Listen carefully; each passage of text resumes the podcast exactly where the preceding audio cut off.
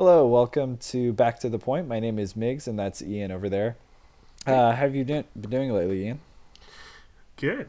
Uh, it's been about two weeks since we last recorded, I think, or yeah, maybe more. Just about, yeah. Yeah, we had a, a good Thanksgiving. We both went back up to the Bay Area. Got to spend some good time together as co-hosts with with their wives as well. That was fun. Found out I'm having a daughter. Yeah, So very congratulations. that. You showed me some Sharks onesies, which were nice. Yes. Um, I did get some Sharks apparel for the daughter. So Yes. yes. we will raise her right in Ducks territory and Kings territory. Daddy, why does the ice rink have the ducks on it? It's because they're evil. yeah. But anyways, yeah, we're doing good. It's been a fun time of some Sharks hockey. Been some uh, a little bit more interesting games as of late, I think. Yeah. I just saw Star Wars today, so that's all I'm thinking about. yeah, my wife and I just got back, and it's just like, oh, that was so good. yeah, no, I was thinking, I was like, I, it's gonna be hard for me to talk about hockey today because I think you saw, you know, you see Star Wars that day if you're a Star Wars fan, and that's on your mind, and I'm thinking about the plot and what happened, and I'm not gonna share anything to spoil anything for anybody on this podcast. Um, Yeah, I think it's for all our family members listening, I'm not gonna spoil anything for you. Yeah, I But, think it's um, uh, it's I think it's good to point out that Migs and I are very, very big Star Wars fans. Like when I was younger in like elementary school, like I didn't read. The only books I read were Star Wars books, like extra canon books. Yeah. Very fun. So, and my brother and yeah I, for me it was the the star wars like video games and the expanded universe stuff kind of on that side of things and yeah. just being captivated by it but anyway yeah it was it was fun i liked it um Yeah. i probably won't say anything beyond that and we can start talking about hockey now how's Yes. that sound It was very good. And so was Sharks hockey. yeah yeah yeah Yeah. Um, it's been some fun NHL news wide too. It's been a. I think there's a good amount of stuff to talk about between the Sharks and there's some fun uh, NHL expansion stuff to my former hometown for two years. hometown wow is that what it is now I was gonna say city of residence, but that's like kind of that's more appropriate than hometown i would say uh, Migs is triggered when I reference Seattle. So i absolutely am triggered when we mention seattle we definitely had a conversation the other day. we had a fight uh, the other day we did, yeah. let's say that Yeah, but we love each other, so it's okay. Yeah, my wife was like, I don't think you fight with anyone except for Migs. And I was like, it's because we love each other so much. She's like, well, then how come you don't fight with me? uh, I'm kidding. Oh, yeah. Uh, I, I moved to Seattle, and Migs felt that I had betrayed him when I moved. So, a deep, a deep part of me thought I was betrayed, and that he was abandoning all all he stood for previously. But uh, that wasn't true. that was not true. It was a personal issue I had to deal with. we both had to deal with. I contributed. But yeah, I, I think we can just jump in there. Um, news came out this week that, uh, this week or the last week, that the NHL, I mean, I think we can say NH, NHL has decided to um, explore expansion in Seattle.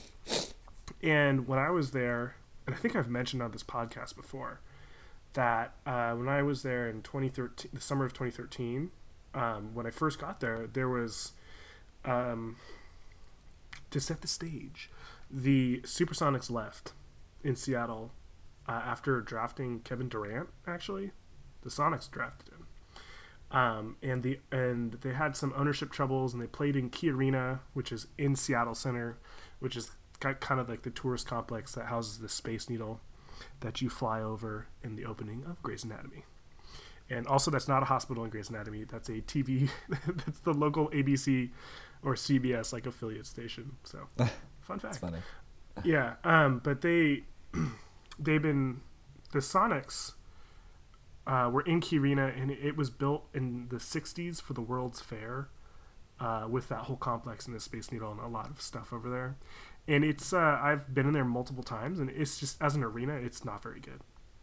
They haven't Why had a major. Um,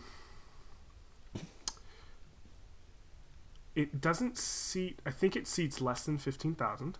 So for a, Okay, like a major small. NBA team or for an NHL team, that's I think the lowest capacity stadium, like normal stadium for an NHL team, is the MTS Center, if it's still called that in Winnipeg, and it's fifteen thousand something. And it was that was a concern when they when they got there, but it's turned out to be fine.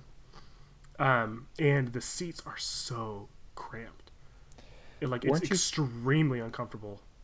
Weren't you also telling me something about the traffic and getting to the arena is very Yeah. difficult? Yeah, so um, And I, I know that they they're proposing a, like a renovation to this arena, but based on what you told me before, it seems like that would still be an issue, right? Yeah, so um, obviously, as an NHL fan, like as soon as I moved, and they're talking about uh, having had the Sonics leave, and that was just like a terrible experience for all of Seattle because they really liked the Sonics, but and they got new owners, and the new owner was gonna like get them a new stadium, I think, and he promised not to move the team, and then like a year or two later, he moved him to OKC, and they had they were like the Oklahoma City Thunder are like one of the best teams in the NBA. So that's like super heartbreaking. So they haven't had a major tenant there except for the Seattle Storm, which is the WNBA team. And they're actually quite good, but uh, it's still a WNBA team and they don't draw that many um, people. For instance, like the Seattle Sounders, they play in the Seahawks Stadium and they draw an average of like 44,000 people per game. So, Right. yeah. a lot of hungry So- fans in Seattle. Yeah. Still. so, um, when the NHL expanded to Vegas, there was actually a couple. There's actually three different arena proposals that were trying to actually be approved in order for them to get the next step of an expansion approval, expansion application for the NHL, and that was one near the airport, which is about 25 minutes from downtown. Um, and you'd be able to get to it by like the light rail or the train or by driving, and there'd be like a kind of in the middle of nowhere, kind of the outside of downtown arena that some teams have. Um, and then there was also an arena right next to uh, Safeco Field, which is where the Mariners play, which is across the street from uh, CenturyLink Field, which used to be the old Kingdome, I think, which is where the Seahawks play. Seahawks, obviously the biggest team in Seattle since they left. And there's also they're like the Link light rail already goes there. The commuter trains already go there. Buses already go there. It's out of the way. You can walk there from downtown. You can drive there. It's great. Um, and they were trying to build. Uh, Chris Hansen, who is an important person in Seattle, I don't really know, but he's a he's a rich person who was trying to build an arena there. Was trying to add a, a third arena there. Right. Um, for Next to the baseball and football fields. primarily to be an NBA team, and then they realized that it, the NHL was expanding, so they wanted to bring an NHL NBA team there. They got an NBA team, they'd be able to get NHL. If they got NHL, they'd be able to get NBA.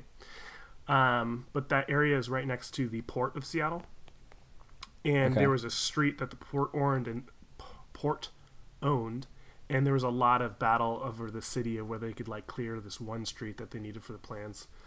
And they got all the way down to like having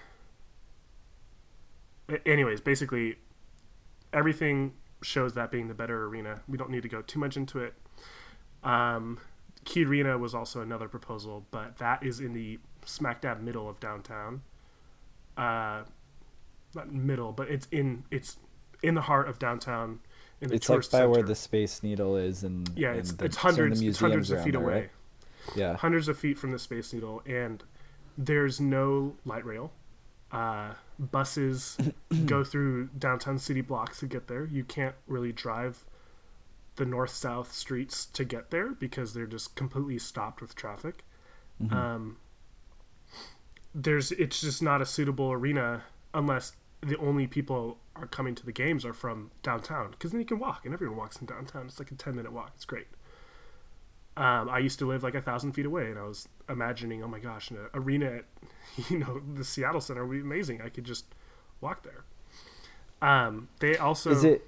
I have a quick question. Is it Mhm. not unreasonable with this? And it seems like this is the way they're going because that's where they propose it to be.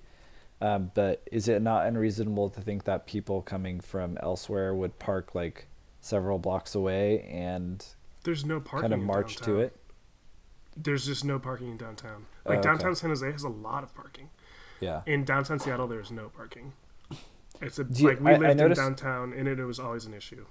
I noticed when I was visiting you um, the past, you know, few years, there is a lot of construction going on in Seattle, and Yeah. so there's a lot. lot. of open real estate maybe that they could build. I don't know garages. I don't know. Is that something something? that That's all happen? spoken for for uh, high-rise apartment complexes.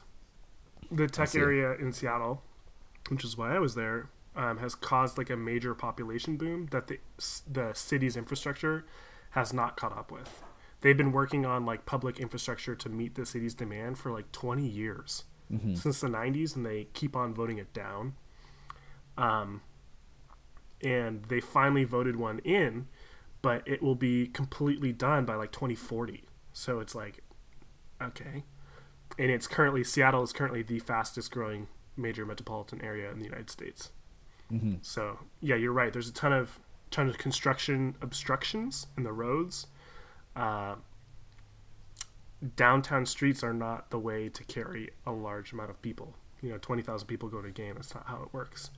Yeah. Um, definitely was not.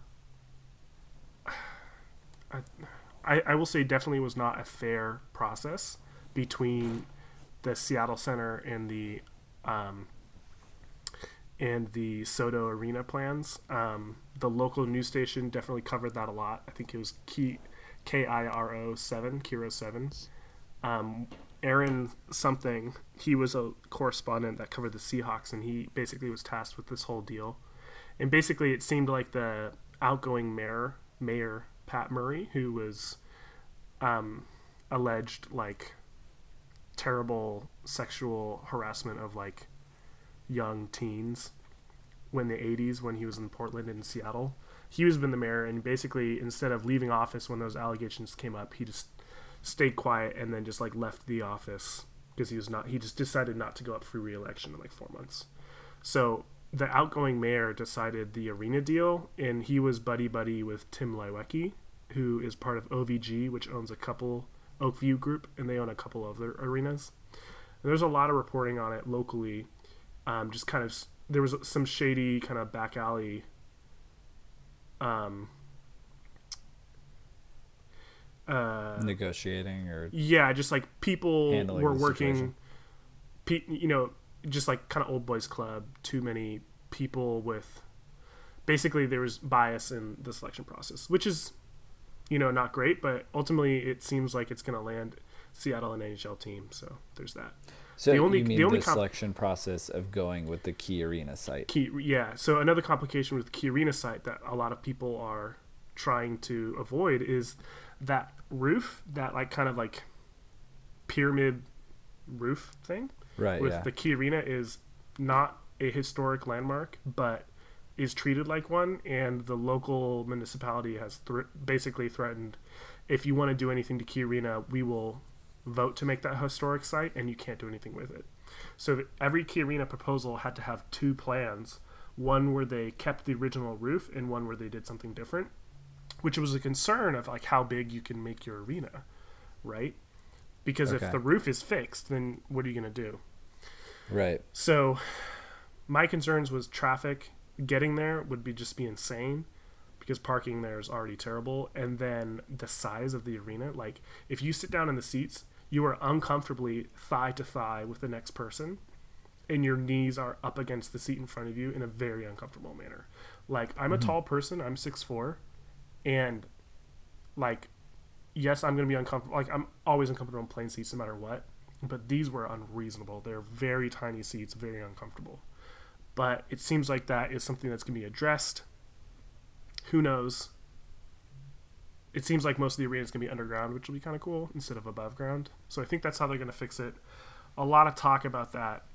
Sorry to drone on but i've been following this for a few years as a local resident so maybe i have a better um, opinion of what's going on. And so it seems like the the arena did get approved for key arena um, and it's going to be it looks like a sweet arena it looks really nice it's in a big center where there's already like a touristy thing going on um, and the plans look great. They've been approved by the city, all private funding, I think, which is good. Um, I think there's some tax incentives, which is the only thing that was not great, but there was no public financing, which is good. Um, and after that became news, like days later, um, the board of governors were meeting in Florida for a scheduled meeting for the NHL, and uh, like it wasn't on the official topic list, but they basically just addressed it anyways, and they voted to allow the NHL to apply for an the Seattle to apply for an expansion application, and they also right. allowed them to do a season ticket drive um, to gauge interest in Seattle. And so that's kind of where where we find ourselves today, where with those things potentially proceeding. Yeah. Yeah. And I know there's a lot of there's a lot of hockey fans in Seattle, very close to Canada. You can go across the you can go from Seattle to Vancouver in two and a half hours you can go from Seattle to the border in like less than two. So right. there's a lot of expat Canadians. There's a lot of it's Seattle's a city of transplants. There's a lot of people who have moved there and have stayed there. Um, they're a sports fanatic city. It's amazing. It's so contagious to be a sports fan in Seattle. Um, right. So that's yeah. I honestly think they're gonna do really really well as far as uh, fans the fans need a winter sport that is going on when the NFL is not. I'm not sure if that's winter or spring or whatever, but they need something other than the NFL. And they yeah. they were able to support it. So I think it'll be good. Immediately crosstown rivals with Vancouver. They will 100% be in the Pacific Division. They are on like their city touches the Pacific Ocean. So sorry, it touches the uh, oh my gosh, the Bay, Elliott Bay, called. and the Puget Sound, which apparently is not the Pacific Ocean, and I got roasted for that when I was there. Yeah. Psych, it is don't offend. Don't offend our Seattle listeners. yeah. Of which there are likely zero. No, my friends are from Seattle and they listen, I think. Okay. So probably like one, maybe two. One, one to two. Yeah. So I think it'll go well. Um, I, there was a lot of hockey leagues there. There's a lot going on. Um, so I, I I'm very excited for it, and if it turns out anything like Vegas has turned out, it'll be great. Apparently, the expansion, yeah. the rumored expansion price tag, uh, a, a per like uh, Elliotte Friedman, is six sixty or six fifty million. Oh, okay. And apparently, it's the same price if you relocate. So relocation is not going to be cheaper. Right. They explained that. I don't remember what it was, but basically they said that if the NHL comes to Seattle through just raw expansion like Vegas did, or like if the Hurricanes moved, or the Senators moved, or the Flames moved, or Arizona, or whatever, uh, it would like whatever they need to do to buy the team plus the difference to make it 650. Yeah. A new team in the Pacific Division. It'll be fun. yeah. So we'll see where that goes. But I kind of want to draw things back in. I apologize for all the background noise on my part. Yeah, sorry um, for the long Seattle tangent, but that's been in my chest for a long time, it's, so it's off. It's near and dear to your heart. Yeah. yeah, it is, and I think it's I think it's good information too. So hopefully the fans enjoy it. You're you're just twisting that key in me, right? Just getting me. Seattle, Seattle, Seattle. How dare you? anyway, uh, so I want to bring it back in and talk about some recent Sharks news. Um, as as we know, Logan Couture just got injured. Um, the last game against the Vancouver Canucks on Friday night, um, it looked like he took a blow to the jaw, uh, but suspected that he has a concussion. Um, I believe he left in the in the third period after the hit. He was kind of um, Dazed. down on his knees for a while, and then he was taken off the ice uh, by the athletic trainers and didn't return and he hasn't been available for any interview and stuff. Um, yeah. What I'm like, curious is to know is if it, um, you know, caused any complications with the dental work he's had uh, over the off season because you know he got hit in the jaw and I think his whole, you know, mandible yeah. and like the upper part of his jaw was affected by that injury that he had last season. So, so what's you know mandible? on top of a What's that? What's a mandible? So, oh, sorry. The mandible is the um, like the jawbone, the bo- bottom part of your jaw. The upper part would be part of your. Well, there's multiple bones there, but anyway, um, I'm curious to know if that that injury, um, somewhat re- re-aggravated, or the dental work he had is, is was aggravated in addition to the concussion. In either case, I don't think it's good for the Sharks' struggling offense, which is already uh, very poor. And I know that you're going to talk about some stats later, but uh, yeah, I, I think, you know, Couture has 15 goals, I believe, this year, or somewhere around there, and he's the leading goal scorer. I think um, having him go down as our leading scorer is not very good. I mean, Brent Burns has decided to pick things up in the last three weeks, scoring like six goals in three weeks. Which is great. It's been good Yeah. for you as fantasy as well. yeah, my fantasy team. Which I, I will be um, honest with you. I have not looked at my fantasy team for the last past three or four weeks. That maybe is why I beat you today. Oh, you did? Yeah, I oh, did. okay. One Well, to one oh seven. Hey. me, oh, that was close. Yeah. Uh, I should try and check that more often. I always forget. Makes Um, this the prize at the end of the season is gonna be so good. what is it? I don't know. I don't know. It is. It's gonna be like a hat. we haven't decided.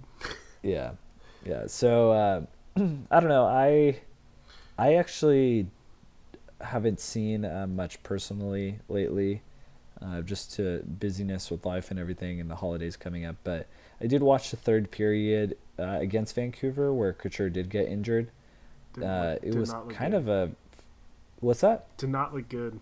it didn't look good. Like I, I was, you know, usually I don't think the Sharks' lack of offensive success has been because they haven't really set up in the zone. And I know we've talked about this on the last podcast in particular, the last two, but they weren't even able to like enter the offensive zone from the neutral zone very effectively in that period at least and even set up kind of you know their usual offensive game plan and getting shots from the point it was just they were struggling to do even that but you know brent burns Yeah. still found a way to tie up the game, and then we lost in overtime. But so you, you know, seeing that wasn't very um, encouraging. I think when I saw a little bit of the f- game against the Flames, and the Sharks were able to pull a goal out of their behinds in that last period and win three to two um, in regulation. Like even that period, I I thought was just like the execution was really off, and they weren't getting things going. And the goal that they had was a pretty dirty goal by Donskoy at the end, just like getting the Yeah. leaky Mhm, puck totally. from uh, Mike Smith's pads.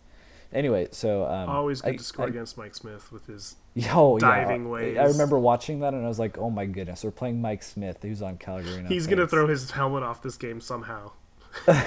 He's gonna go behind the net. and toss it across. Oh my just gosh. toss it across the ice and make a make a huge scene about it, right? His reputation Anyway, I'm not- will always be with him. All of these things together with Couture's injury and what I just mentioned, it's uh, eh, not a great time during the season for this to be happening. Since I think I was just looking at the um, the standings, and the Sharks are really bordering on mediocrity with the Ducks and Vancouver and the Oilers. Like not far, well, the Oilers more far behind, but we're still third in the division towards the top. But what separates us from um, yeah, the mediocre and it's it's a very thin line at this point. So Yeah. Yeah. Um. Yeah, I hope Couture doesn't have a concussion. Uh, they said head injury. I think I was just talking to you and I said concussion, but um, I did see concussion I think by some report Yeah, earlier today. Kevin Kurz did not say concussion, but Paul Gackle did say concussion. I think that's who it was. Yeah. So, knowing his previous jaw injury history that you touched on, I don't. And as the shoulder went directly to the jaw, um, who knows?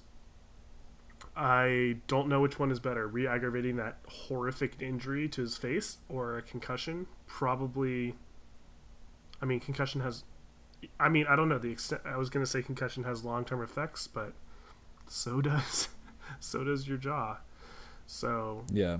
yeah, I mean, probably you know concussions and CTE is a very big deal, big deal. But Um, I, I, I think I remember hearing earlier this season that um, Couture still like wasn't at hundred percent, like hundred hundred percent, uh, with his jaw, even as the season started. Maybe it's a little bit better now, but it seemed like he just like it. It was good enough to keep on going and not be a big issue, but it was still rough. So him taking a hit directly to the jaw just is such a setback, and like you said, like he's not taking any interviews he literally like wasn't even visible to anyone at all. It's not that just like he wasn't talking or they're being hush hush. Like they're being like Secret Service hush hush to this. Yeah, he wasn't being seen at all. Yeah, so not good. Um, yeah. Yeah, so obviously losing our, our top scorer is a huge issue, but um, it seems like some other people have kind of picked up the scoring a little bit now, so like that's good. Uh, but you know, obviously, no one wants this, and um, yeah, it, it, it's a huge blow. Like losing last season, I am of the belief that we could have beaten the Oilers, or at least been able to beat the Oilers in a more competitive way. Um, if Couture and Thornton hadn't both gone out, that game, uh, or in that in that series. And I was actually there at the Thornton game where he blew out his knee last season. It was such an innocuous hit. We were in Vancouver for that one, celebrating my birthday. Don't go to games anymore, Ian. Don't go to games in Vancouver, Ian. Yeah. Um.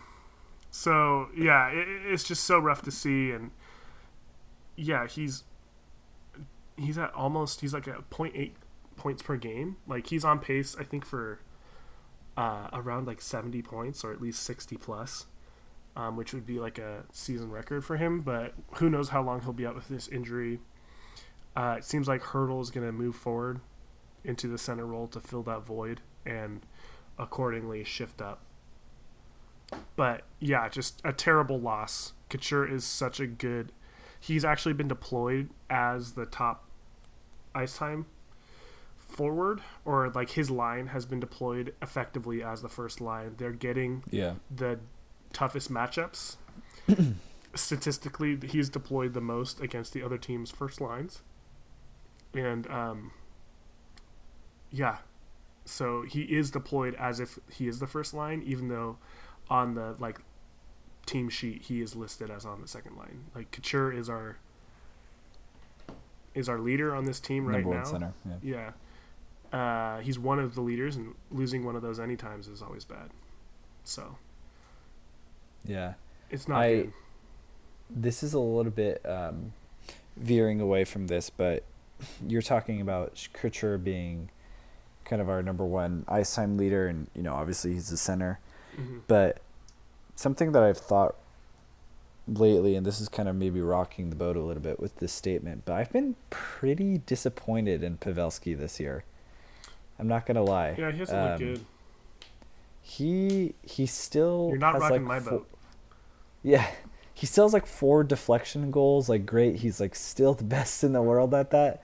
But beyond that, like I feel like his lack of speed is really. He has six goals six goals, but I feel like his lack of speed is really hurting him this season. Yeah, I I think him and Thornton for sure were throwing. But were, even Joe Thornton with like the past, still like, Joe Thornton yeah. is not who he is, who, who he was. He still has like 21, 21, 22, 23 points. 22. He's still like second on the team in points or something like that. Well, Pavs um, is tied for fourth with Hertl with 18, which is not great, and that's right about the 0.5 points per game. It's not great, but like Yeah. this season and last season, Uh-huh.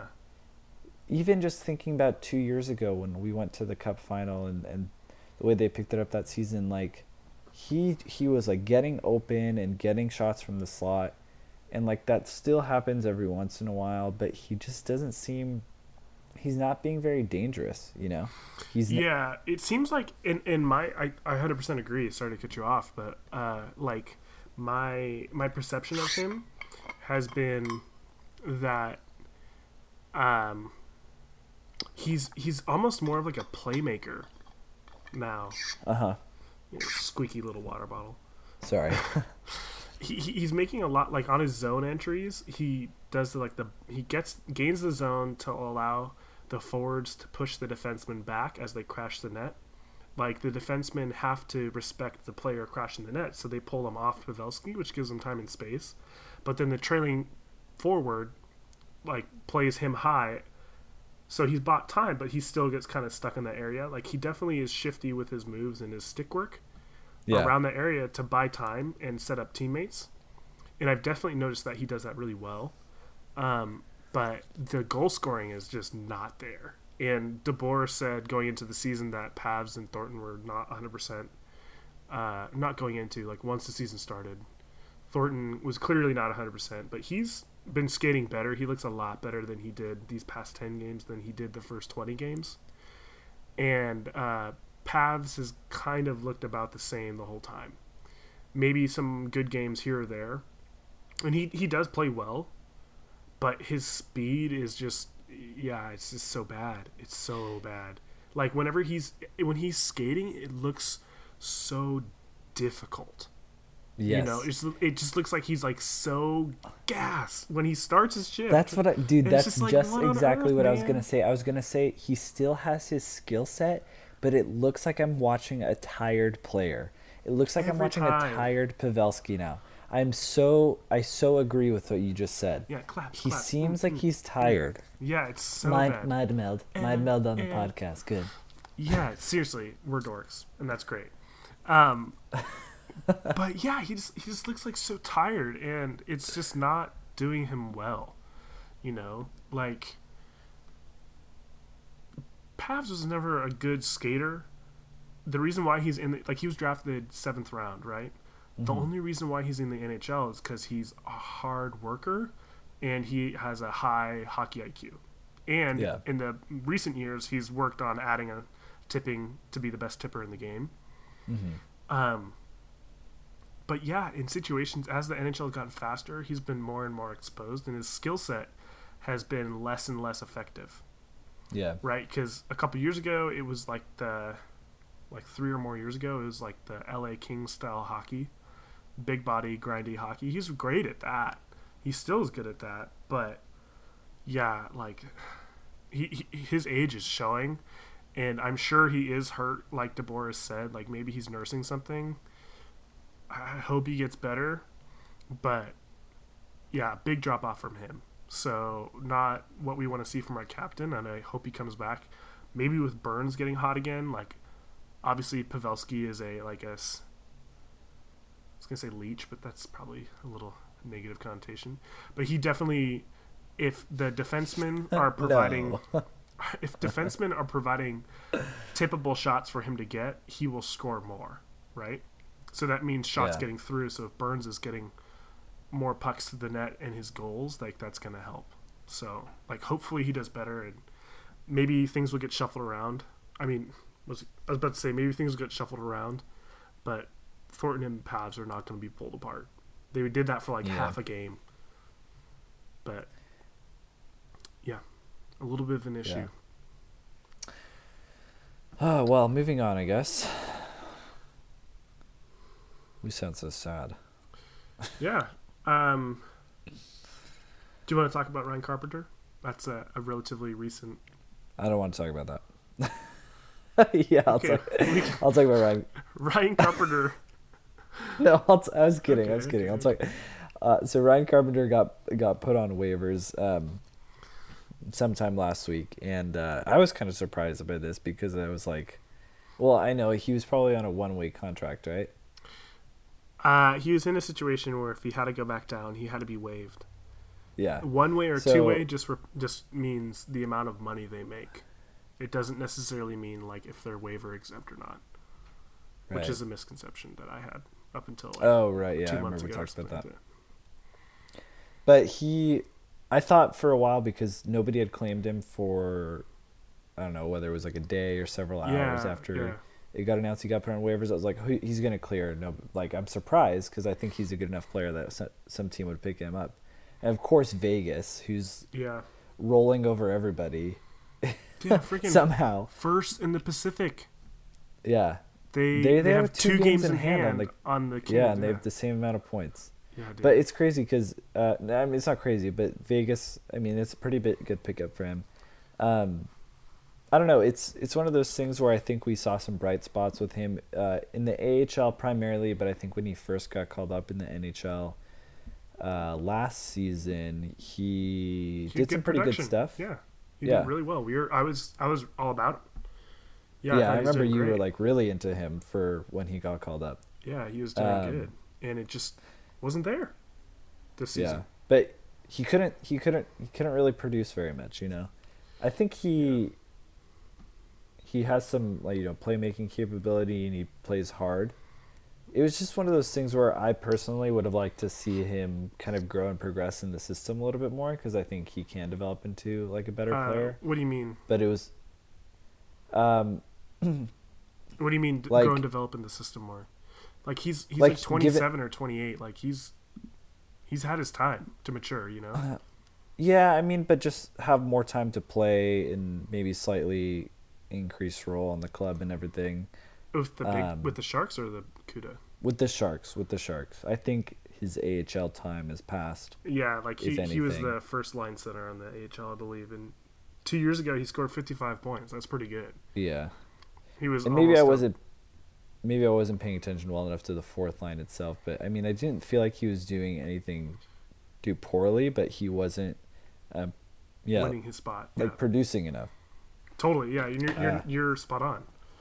It's Yeah. very interesting to see. I think the Sharks were, even last year he was in a contract year, and they they gave him a new one year contract, and it seemed like he wanted to go elsewhere, and the Sharks like no no no no we want to keep you, and then they signed him and they protected him. Maybe they signed him the season before, but they protected him, and uh, he's a UFA at the end of this season.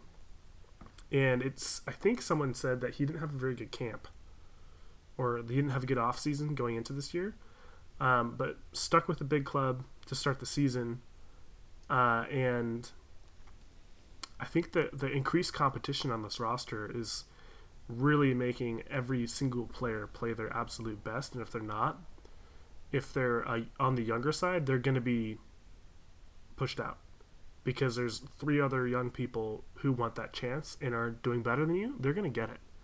You know, Yeah, Joe Thornton has a bad game. Joe Thornton has played like, I don't, I'm going to say a thousand games, and I know it's not right. oh, Maybe more. it is. Yeah, but like he's played a thousand NHL games and at a very high level, and he knows what he needs to do. It's okay if he has a bad game. It's not okay, but he knows what he needs to do to fix it. that is not okay. It's not okay. Pursue excellence Yeah. 100% of the time.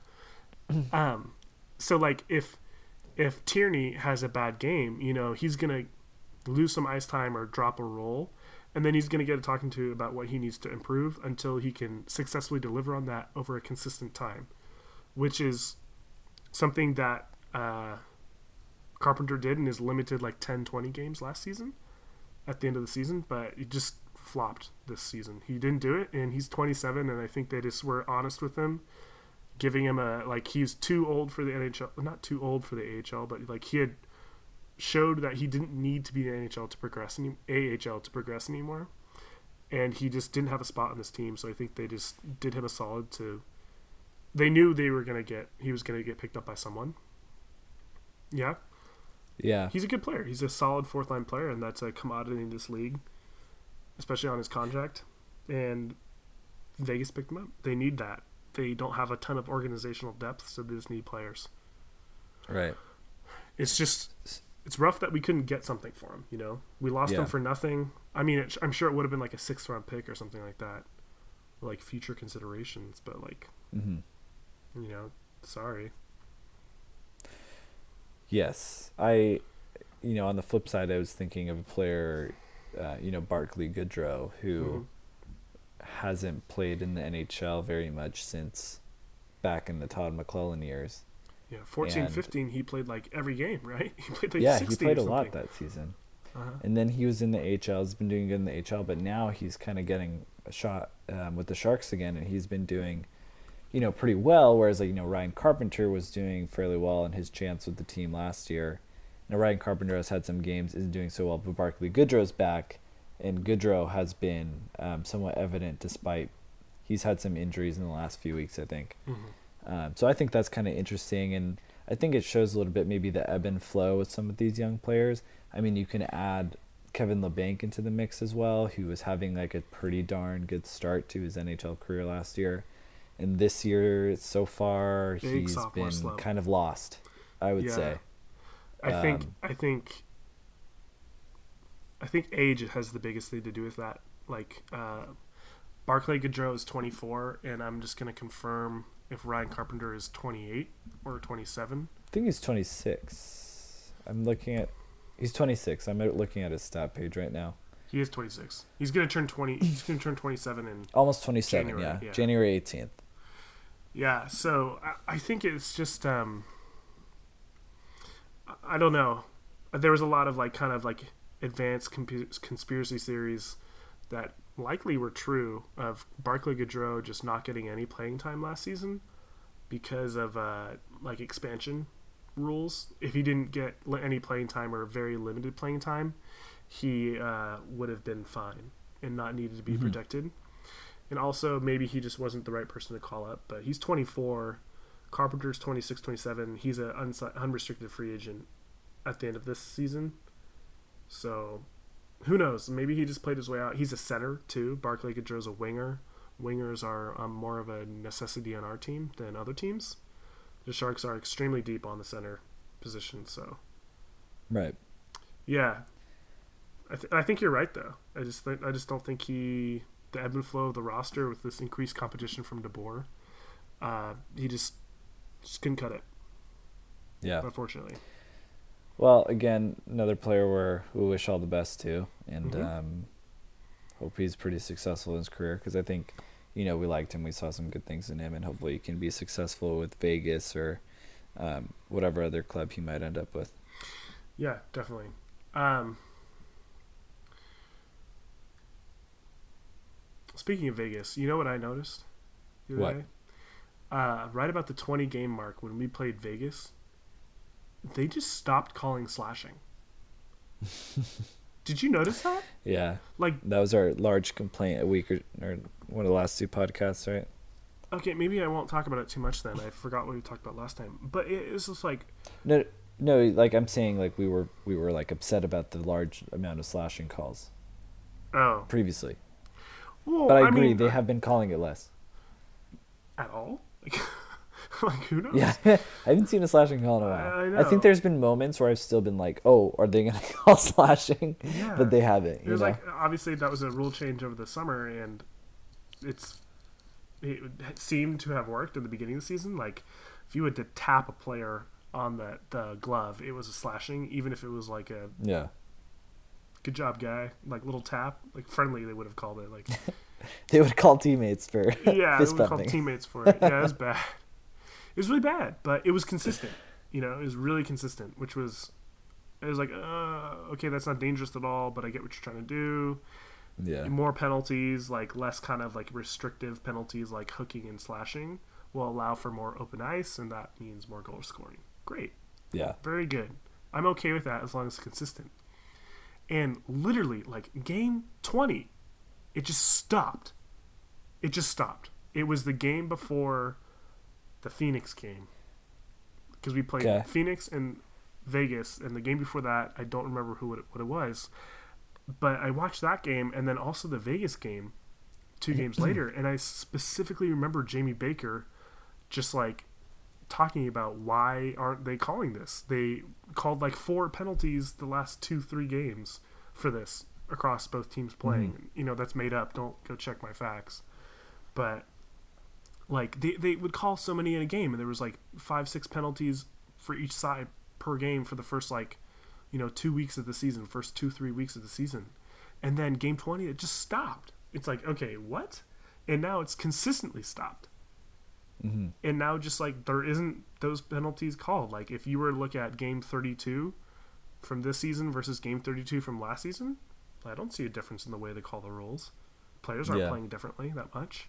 So yeah it just kind of bothers me that it was so sudden.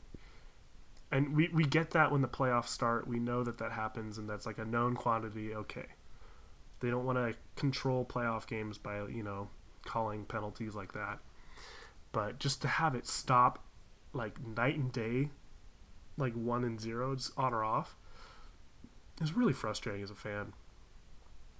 You know, you kind of get Yeah. used to your new normal, and you're like, okay, defensemen will maybe do things a little bit better, play the body more instead of using the stick, which is sometimes lazy if you're behind them. That's how slashing and hooking gets called. If the defenseman's behind them, and they use their stick instead of, you know, skating well, using their feet and taking them with the body. But In my opinion, though, it's is it because they're not calling what they were calling before, or is it that um, players are playing differently and being extra careful to avoid stick contact with the hands? You know, I will say at or the maybe half and half, the games or whatever.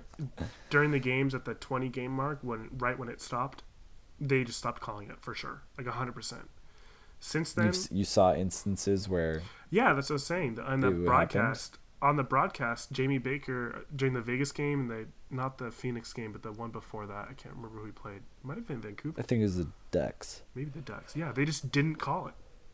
Multiple times They're like well, i don't know why that's not slashing and baker was agreeing with me and he's a little bit more of biased of the broadcasters that we had but we love him. He's really fun to listen to.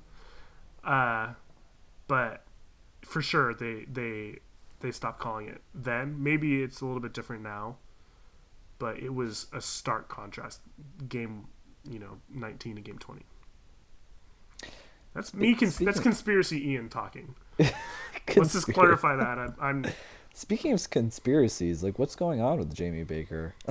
like, What? I don't, I don't, I don't know. Enlighten I just me. know, I just know this is happening with all these like allegations of the, uh, you know, sexual assault stuff and everything. And that's what came to mind for me at first. And I was like, oh, that would be. oh I, right I wonder why. I know that went through your head too, probably.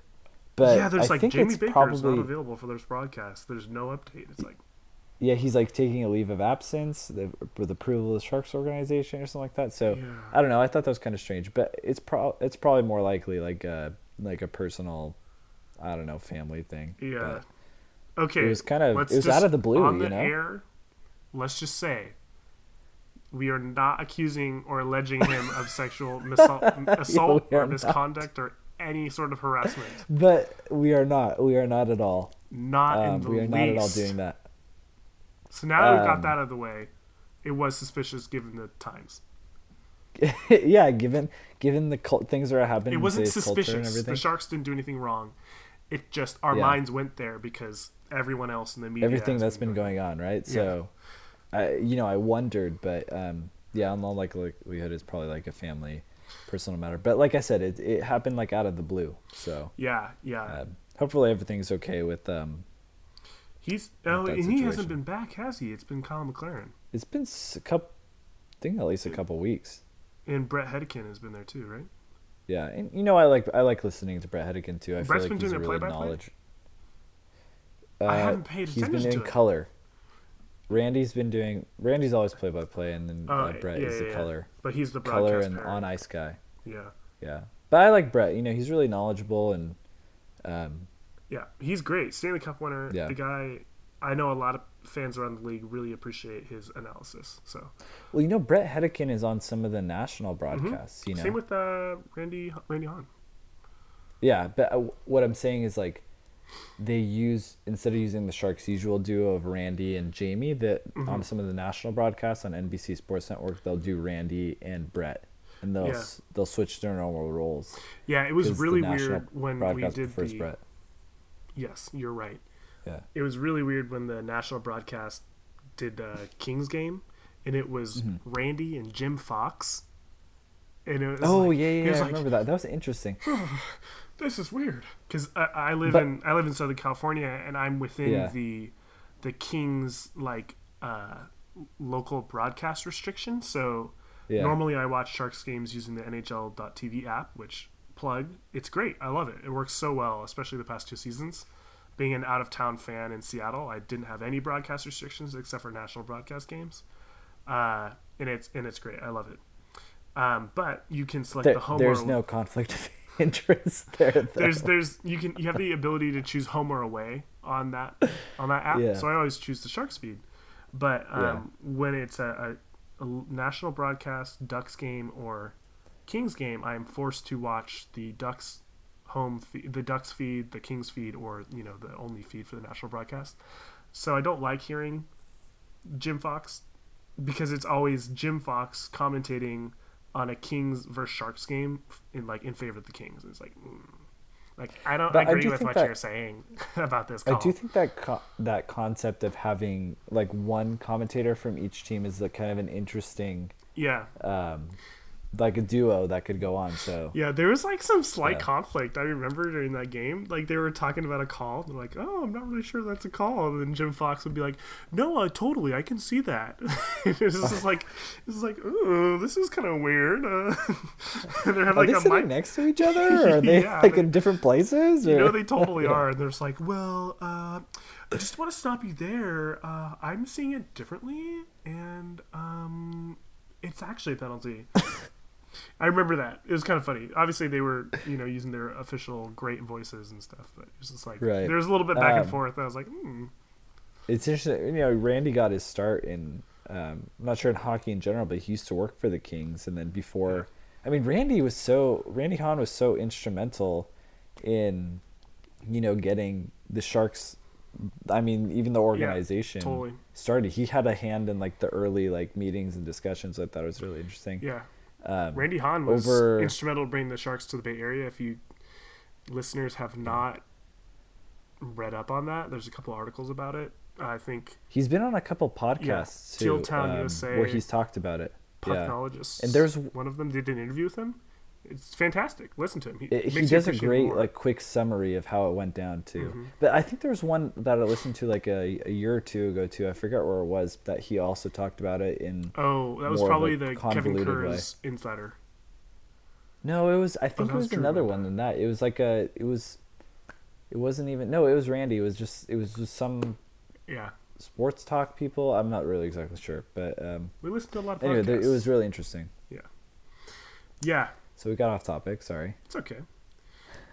um, Did you want to talk about anything more for a little bit, or yeah, I think uh, I, I kind of hinted at this last time, but Aaron Dell, I do not Oh, think right. he will not be a shark. Hot take: he will not be a shark by the end of the season.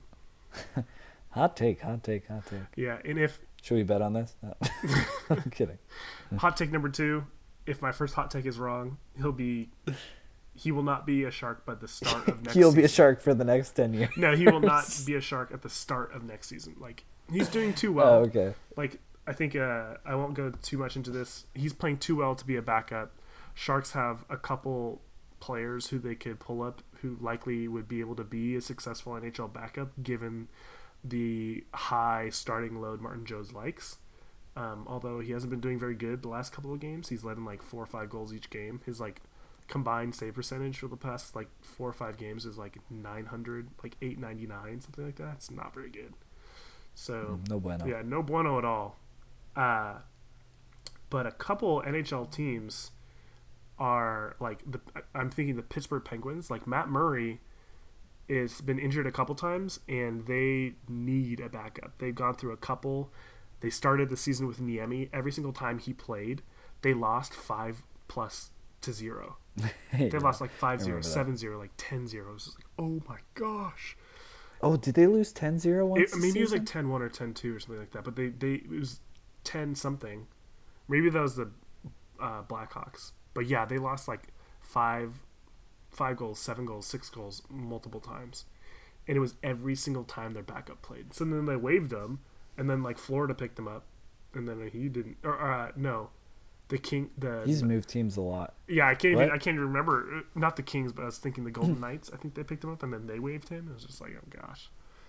So, like a team like that, who's like, the, Pittsburgh wants to three-peat, you know, Mhm. and a backup, as we know, a, a backup goaltender that you can trust. When we picked up James Reimer, is hugely important. It gives you so much confidence in the playoffs, and they've had that for so long with Matt Murray and uh, uh, Fleury but Fleury's not there anymore. You know, I could totally see Dell going to Pittsburgh or a team like that that needs some that solid backup goaltending. Because he clearly and he's he's kind of hinted that they are not negotiating his contract until the season's over. So it's like, mm, okay, he's ready to go. You know, all the best to him. But he's due for a big pay raise. Currently is the best goalie in the NHL. Obviously, he's not a starter, but he's played like 10, 11 games, and he still has the best save percentage and goals against average. Uh, or at least did at some point early in the season. Let me just check it right now.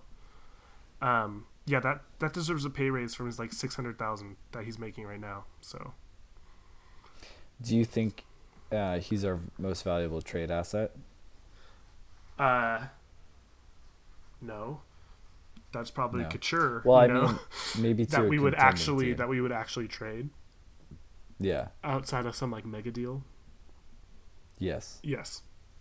Uh, um, Because who else would go?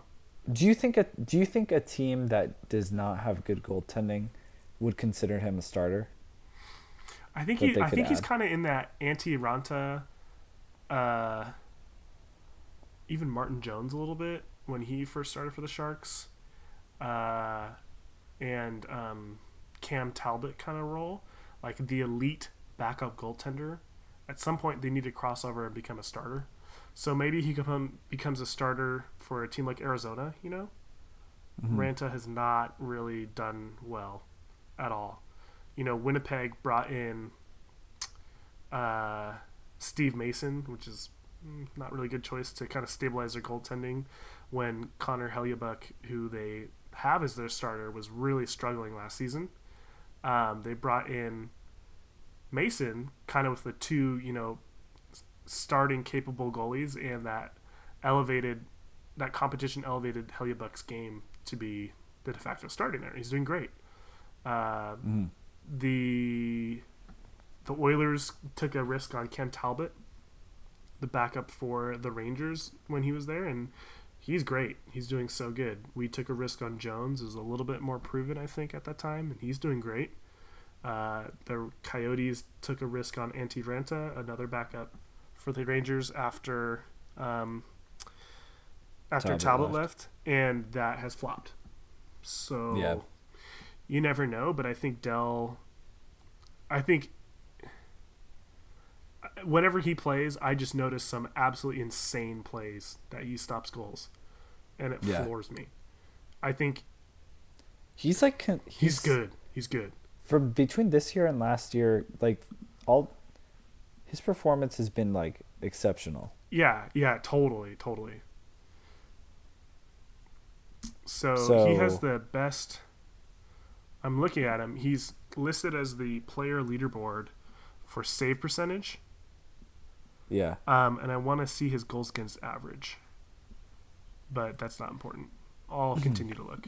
But yeah, I, I think he could be traded. I think he's the the a piece we could trade and get a, a good return back with the most minimal impact.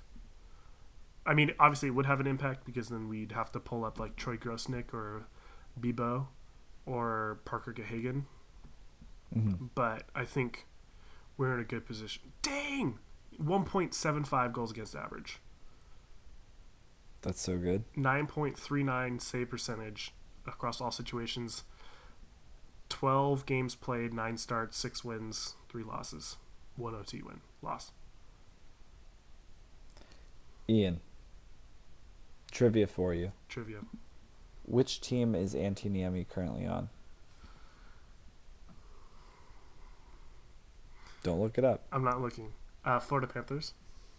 Nope. Oh. I hope Dallas didn't get him, but I know they didn't do that. Dallas took him back. Yeah. they really wanted that duo back. Yeah. Well, Bishop Uh, hasn't been great for them. Take one more guess, Okay. and then I'll tell you. Uh, so if I remember, it was he left the Sharks, went to Dallas, left Dallas, went to Pittsburgh, left, Yes. got waived by Pittsburgh, and then claimed by Vegas. Vegas was like, "Holy No. crap, he's bad." Yeah, I think, I think Vegas has him. Does Vegas have him now? No, you, you you mentioned a team he was on. He was on Florida, Yeah, but he's not on Florida anymore. Do you know what team he's on? my guess is Vegas. No, he's on Montreal now. Oh, I did I know that. played- Oh, I, I remember that. He's played- Good, good call. Good trivia. Yeah. Ooh. Let's get let's Pretty. up his stats. He's only played in one game, and I'm not sure it was a full game. No, he's played in three games actually, and he has zero wins and zero lot. He must have been just coming in relief.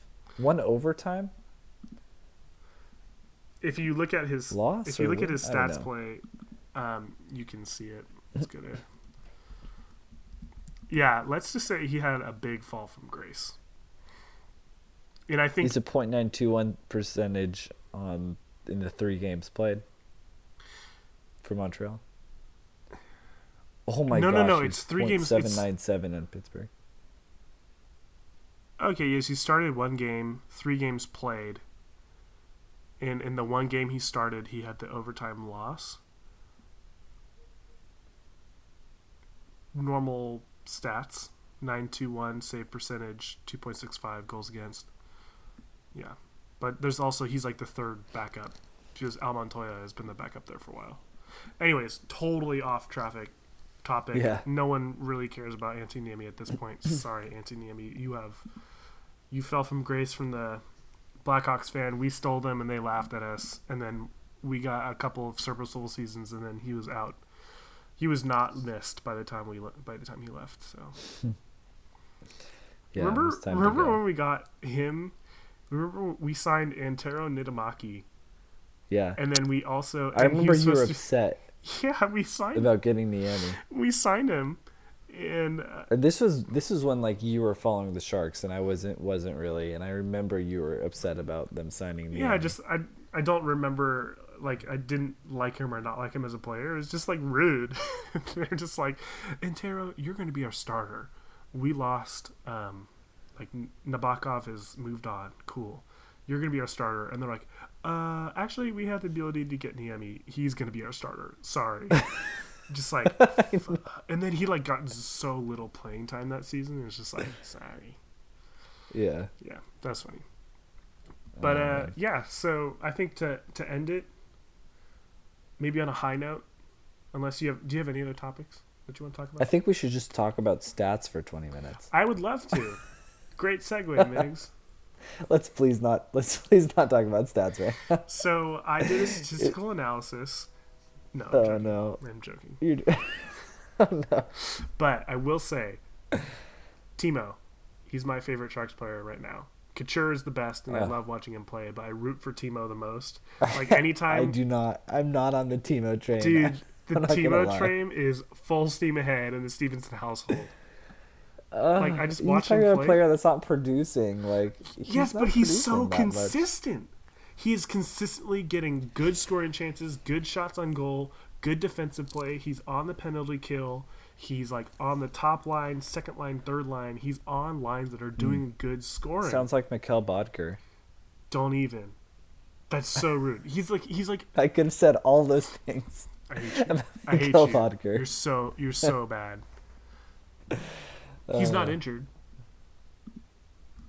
Yeah. Well. Okay. Anyways, so I'm a big fan of Timo, and uh, he's getting all these chances, but he's not scoring. And the other day, I was like, I'm gonna look at all the shots he. I had a couple hours free. I was like, I'm gonna look at all the shots he's taken and figure out like what's going wrong. And then I was like, this is hard because I was trying, I was trying to use. Uh, maybe a, a listener can inform me, but I was trying to use like Corsica.hockey and some other advanced stats websites to kind of see what was there, and they're just like very not usable at all. I had a rough time. It's very hard to understand. no, it's like it's like you. It was hard to for me to get the information I needed. It was like here's some information. Hope you that was what you wanted. It was like it wasn't though. Like can I just Yeah. yeah. Anyways, so then I started to pull it myself, and I was like, Mm-mm. maybe one day I'll, I'll Yeah. prove why Timo is so good. But that's not what I wanted to talk about. But Timo can do no wrong. He's a Swiss player, and, I, and I, I have Swiss heritage, can't- can't so? I, I enjoy it. Um, I'm still of the opinion that we need more from our young players for sure, he needs to score. and from everybody. He he needs to be scoring a lot. I think Yeah. I will say this, and I believe I've said it before. Labanc literally to reduce everyone's role on the team. Like Labanc is only good for scoring, you know. Like he does that really well, and his shot does that, and he's got a little bit of playmaking ability on the power play. He makes some good Mhm. passes. Timo should be scoring like Kevin Labanc, but when Timo isn't scoring, he still provides good play all around that Kevin Labanc does not. Yeah. Which means that he can succeed on like a third line or second line role, whereas Labanc may have to be, you know, Timo first, second, third line would be great. Maybe even fourth line. Hopefully not. But Labanc is like first or second only hmm. when he's successful. So Yeah. I will let's end with this discussion. I think when we started the season, we were afraid at how bad the Sharks were. And like the Sharks couldn't score and it was just like this is new. Not necessarily new, but it was very frustrating. The Sharks are not actually as terrible as we think they are. How do you feel about that statement? I don't think they're terrible. I feel like I felt they were terrible. I think they have really bad offense. They have really bad. they They have- have, really bad goal scoring, and then that translated Goal scoring. to offense, Yes, which then scoring. made us That's what I think mean. that they were not able to win or be able to succeed in the season. And a lot of people are saying like, oh, they just need to like do really bad so they can get a high draft pick. But we are just Who's just saying that? people. Twitter. I should stop. I should stop Okay. that. But I'm not. But yeah, um, it just wasn't. And maybe this is my own revelation, but yeah, the Sharks are just really bad at scoring goals. But like yes. defensively, they're top five, top two, or even Yeah. top three in most categories in the league. Right. I agree. Okay, cool. The facts will back it up. the, The facts stats, at, at yes. some point last week i measured all of these and it was true things have changed since then because you know the season's still going on. But uh like pretty much every other category sharks were like middle of the pack or like top half or top 3rd Mm-hmm. It's like okay. Like so they're top five in the league in most defensive and like Corsi based stats. Top five. Yeah. most of them were like top three or even top two. Great. Yeah. they're bottom five in the league in stats like that are directly derived from goal scoring, like goals against average, Right. or uh, like goals scored per sixty or goals per game or stuff like that. Um, and they're like middle of a road for pretty much every other stat category, and that's like middle third, top half, or even at the low end of top third. Um, for pretty much like every other statistical category, including special teams. And they had like a top rate penalty kill, and it was second in the league for a long time. I think it's dropped from that a little bit, but still top 10. Still very good. Um, but their power play has gone from like the worst to like 12th. And, or like completely like middle of the pack, like doing well. Mm-hmm. And It's picked up. yeah, it's been it's been great since they shook it up. Um, in our positioning in the league, like we're when I checked at this, they were eleventh in the league, like eleventh league wide. That's top third. That's yeah okay. So yeah, it is top third because there's thirty one. They're top third in the West, and they were in a playoff spot in the Pacific. They were third. They were second. Yeah, they were third, and they still are. Like they're top 11 top 10 in the league maybe it's changed i'll i'll look now and maybe have to rescind my point but um yeah i think i think the like sheer inability to score was just so rough to see. And i think the sharks goal scoring issues it seemed like we needed like a kucherov on this team to really get us where we needed to be. But after looking at this, I'm of the mind that we just need another solid like 25 and if we can get more like a 30 goal scorer, I think that will do it. I think we'll be Oh yeah, just that. just We that. just need Just that. that. That's the only thing. That's the only thing. Not too much to ask for. Just a 25, 30 goal yeah, scorer. just give me a 40 goal scorer. Like it's not that hard, okay? no, but I will say like a 25 or like a 30 goal scorer, like we're talking like a 50 point player. Obviously, it doesn't come around, but we, we have, him, Mikkel Boedker. Shut up! He's injured. Stop playing. Stop.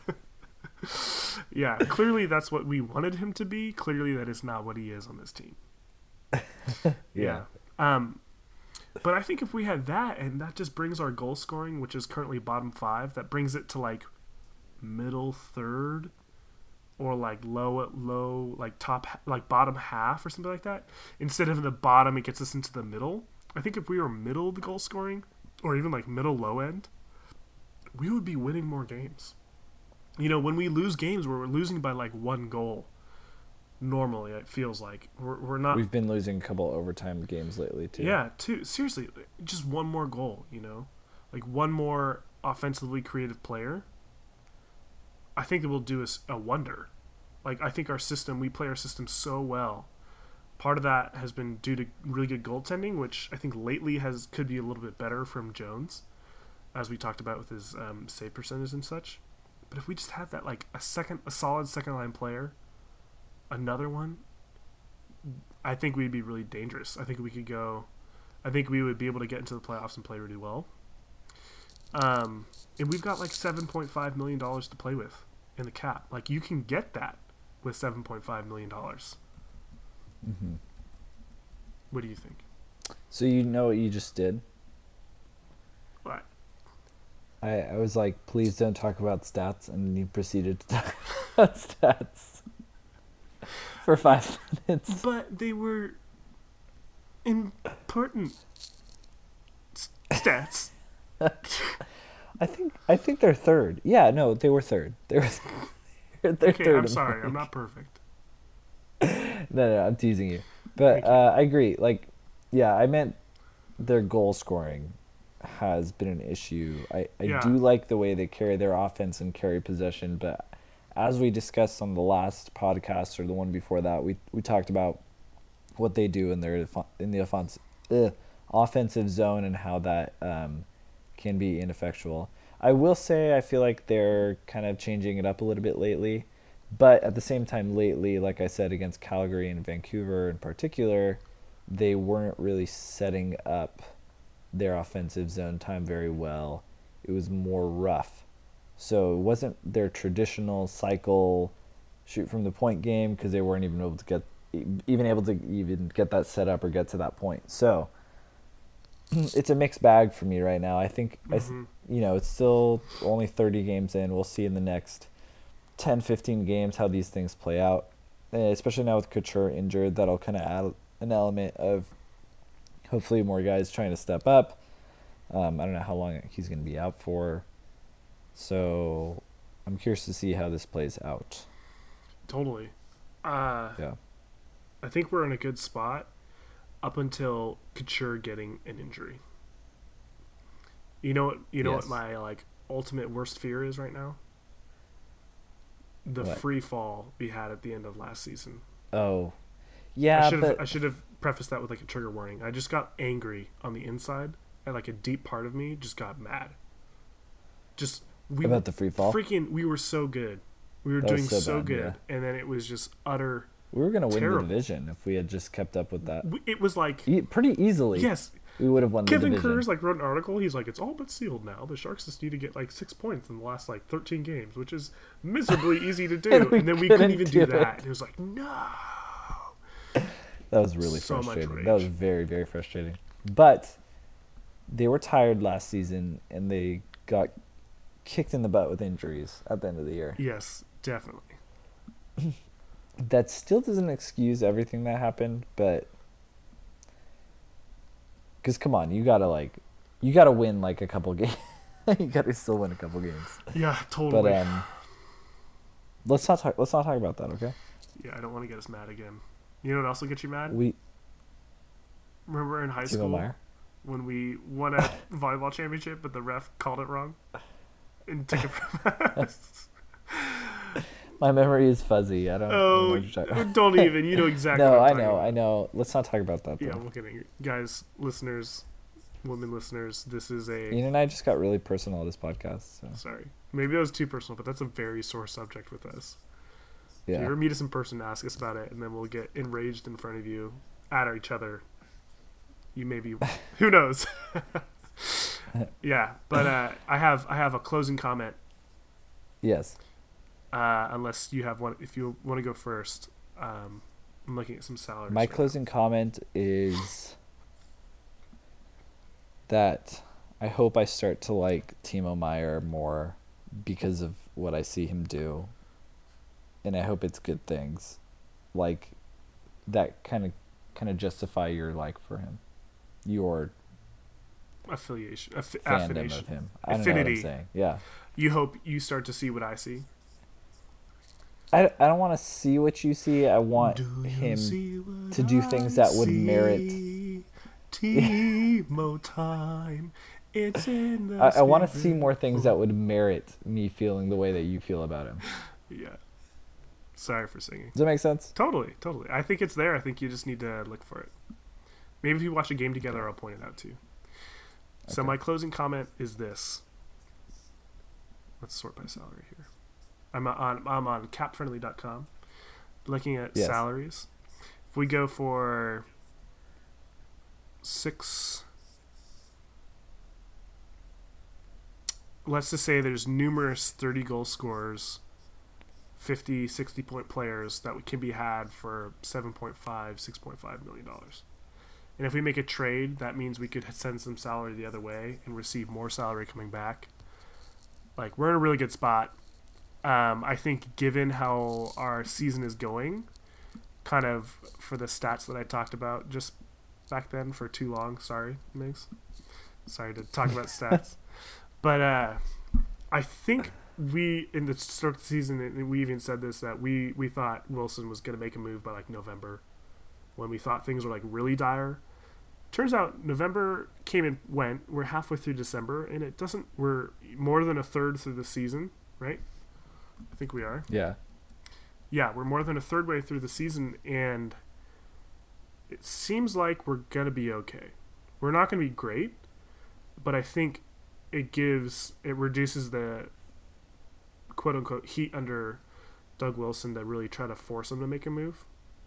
So I think he might have more time. So if we make a move at the trade deadline, I can see that happening. But also, I'm starting to feel like we may not make a move at the trade deadline like in, in terms of like kind of that the move in trying to get like a, a big goal scorer coming our way or point getter at least um i feel like it could happen this offseason you know there's a lot more time to figure things out less contracts in play so who knows Maybe. maybe Interesting. let's hope for john tavares Interesting reverse hot take. I think that's a hot take is it I, i, bet it's I, like i'm now of the wah, mind wah. Hot take. hot take negative style just like hot take. The Sharks do nothing this year. Here's my hot take: the Sharks are going to be middle of the road and do absolutely nothing of interest to the rest of the league. the Sharks will make no trans- transactions with other teams in the next five years. hot take: the Sharks may win or lose the next game. You heard it here first, folks. yeah. Okay. Cool. All right. Or they'll probably lose in overtime after Burns ties the game. Mm, no. I just get so angry. Sorry. I just get so angry. Sorry, that's like very like recent, immediate, immediate, recent like bitterness. I just get so angry watching overtime losses. Yes, because it's, it's, very always on. A, frustrating. it's always on a like a. A, it just hurts because they score and the game's over, and then immediately you're like filled with frustration. Unlike when you lose a regulation, and you like you've been losing, like you prepare your heart for the loss when it happens, right? but like heart, overtime, yeah. overtime is just like loss, game over, and it's just like. Ah! and This isn't the way it was supposed to. yes, oh my gosh, No, it's true because the regulation loss, like, like it's just like dang. you're like ah. hopeful you can maybe tie it, and then you're like, oh, we get the point.